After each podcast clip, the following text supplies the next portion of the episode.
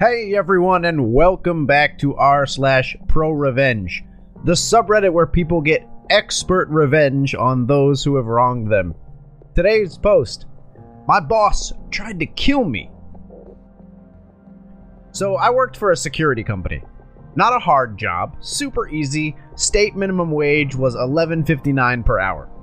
I was working 10 hours a night from 8 p.m. to 6 a.m. driving a mobile patrol security car. Like I said, probably the easiest job you could possibly have. Well, after a couple months of a normal schedule, I got called into work and was told my colleague was fired because he broke into a tenant's apartment because he wanted food. I genuinely could not understand what kind of fucked up logic he had. I ended up being made to work seven days a week, and my hours were bumped up to 12 hours a night 7 p.m. to 7 a.m.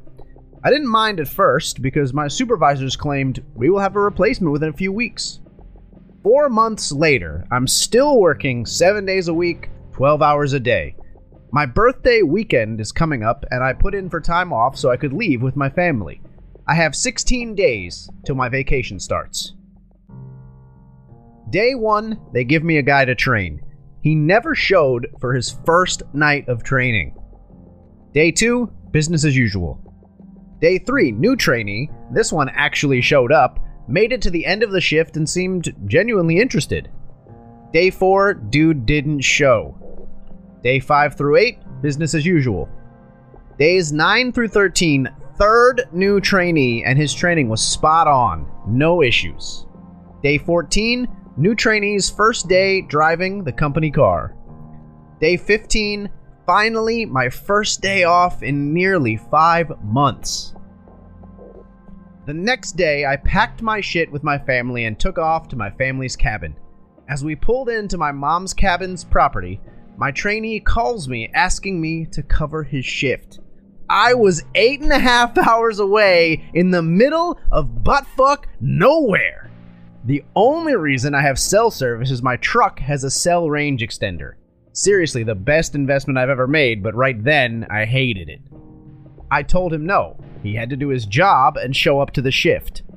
After the call, I shut my phone off and left it turned off the entire five day weekend and enjoyed my time with my family. It was a much needed break.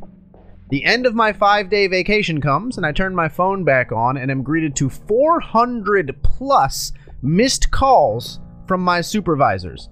And I shit you not, 3,000 texts from my supervisor and my trainee. Apparently, the trainee didn't show to his shift, but claimed I was going to be there. I called my boss and explained where I was and why I was not there, then reminded him about my vacation that he signed off on. No big deal, heat is off me. New guy gets yelled at for lying. A month later, my trainee totals the car. He had been drinking on the job, texting and driving, and destroyed the company rig. Then proceeds to tell us something that floored my supers and myself. Supervisor, what the fuck were you thinking driving drunk in a company rig? Trainee, I wasn't thinking. This is my second DUI.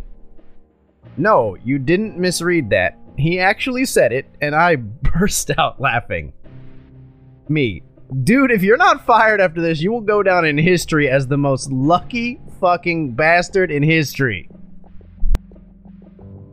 This fucker was still working for that company for another year. During that time, they milked as much out of his paycheck as they could to pay for the car he destroyed. Fast forward to June 2018.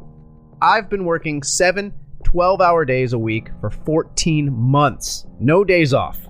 My body is starting to suffer from it, and I'm starting to develop some pretty alarming symptoms. I procrastinated as much as I could and ignored these symptoms, trying to avoid going to the doctor's office. Never really liked doctors because I've had a really shitty experience with one. The night comes when I cannot get out of bed. My body is completely weak and unresponsive. I can barely roll over until my family helps me sit up and gets me into the truck to go to the ER. More on my symptoms. Every once in a while, I would lose the ability to move my left leg or my left arm. My body would feel weak, like I was being weighed down with lead cast weights. Almost like I was stuck on Earth experiencing gravity from Jupiter. I seriously lost 80% control. Sometimes it was sudden, sometimes it was gradual. Imagine driving your car and you lose mobility and can't even lift your finger enough to drive your car. It was terrifying, and I couldn't convince my bosses that it was getting dangerous and I needed them to stop scheduling me till I figure this out. Back to my ER trip. As I get into the ER, I drop down to my knees and had to ask a random guy to help me back onto my feet. I'm six foot at 312 pounds. My mom couldn't possibly get me up because she's 68 years old and super fragile. Anyway, I got help, got examined, and they diagnosed me with Graves' disease. Great. What the fuck does that mean? Graves' disease means my thyroid produces a bunch of thyroid hormones and won't stop. My brain tells it to stop, but management and production lines are not listening to each other. So my body is so full of this hormone and it's overloading my system Eventually, it was determined that I needed to get surgery, but that was nearly 11 months out. Now, the doc says you can't work till this is figured out. If you do work, it's light duty only. No walking and no driving. This is important later. I get scheduled to watch a site, light duty. They told me to just sit in my truck and watch. Nothing more, nothing less. I'm there for four nights. Night 1. No issues, nothing to report. Night 2. Our first issue client. Your guard is not patrolling. Super. We understand. He has a medical condition that prevents him from walking right now. Client. That's not our fault. Make him patrol. That night, they let me drive my truck as a patrol. That was a huge problem. Night 3. I was forced to walk around and patrol the area. I'm struggling to stay standing and I do short patrols. Another major mistake. Client was not happy. Night 4. This is the final night. I made a walking patrol and went down and could not get back up. The area I'm in is an open field with a railroad track. This train I'm guarding is out in the sticks. Oh, did I mention I can't move and I'm an unarmed security guard? There were cougars and coyotes in the area. I was defenseless and so weak I couldn't even scream for help. Then it starts raining. I tried reaching around to find my phone, but the way I landed, my arm was trapped under my stomach. I'm alone, in poor health. No radio, no one coming to help me, no one knew what was happening. Wild animals were nearby, and they could easily kill and eat me. This is a really bad situation. Suddenly, my phone starts ringing. My manager is calling, but I can't reach my phone. If he calls again and I don't answer, he has to come out to see me. I hear the phone stop ringing and I expect it to ring again. Five minutes, nothing. 30 minutes, nothing. 47 minutes after he calls, another employee stops by trying to find me. I see him and I try to scream, but all I can do is grunt. Luckily, my coworker heard it and called an ambulance for help. He also called the supervisors, the client, and the police. He helps me roll onto my back and I finally can breathe correctly. 33 more minutes, the EMTs are here and they get me up off the ground and help me up, and I assure them that if I sit in my truck, I'll be okay. Police arrive, followed quickly by both the supers and the client. Client is informed I spent most of my shift laying on the ground and it's all on my truck's dash cam. My supers realized just how screwed they are and they finally understood they were breaking the law. Then all three men are informed by the police that the medical note is negligence. My doctor was promptly called, and we had a huge meeting with my doc, his lawyer, my mother, my coworker, the supers with company attorney, and the client. My doc dropped a huge lawsuit in their laps, and it required that the company pay up and surrender their business license. Their attorney tried to settle with a lesser dollar amount. I refused. Every time he tried to negotiate, I upped the price again and again till they figured out just how upset I am. They gave up their business license and paid the terms.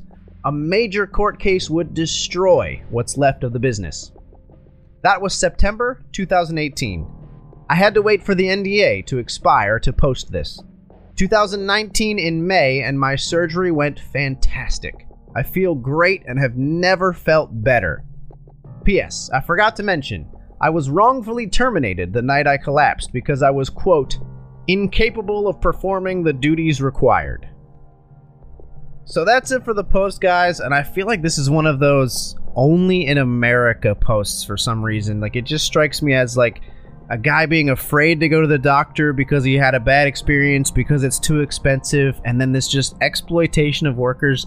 I just, I can't believe an employer would be so callous and so audacious as to demand that an employee come in and do physical work even though they have a, a doctor's note that specifically says it would be a life-threatening situation. Not only is it is it absolutely you know no regard for your employees safety but it's also just extremely risky like you're opening yourself up to this huge lawsuit and they deserve every bit of the comeuppance that they got really satisfying to listen to and i'm glad the op ended up okay after surgery i was worried about the outcome of this one as always, we hope you enjoyed the post. If you did, leave a like or a comment to contribute to the discussion below. It always helps us out a lot. And if you'd like to hear more and see more posts from r slash pro revenge and other subreddits in the future, please subscribe.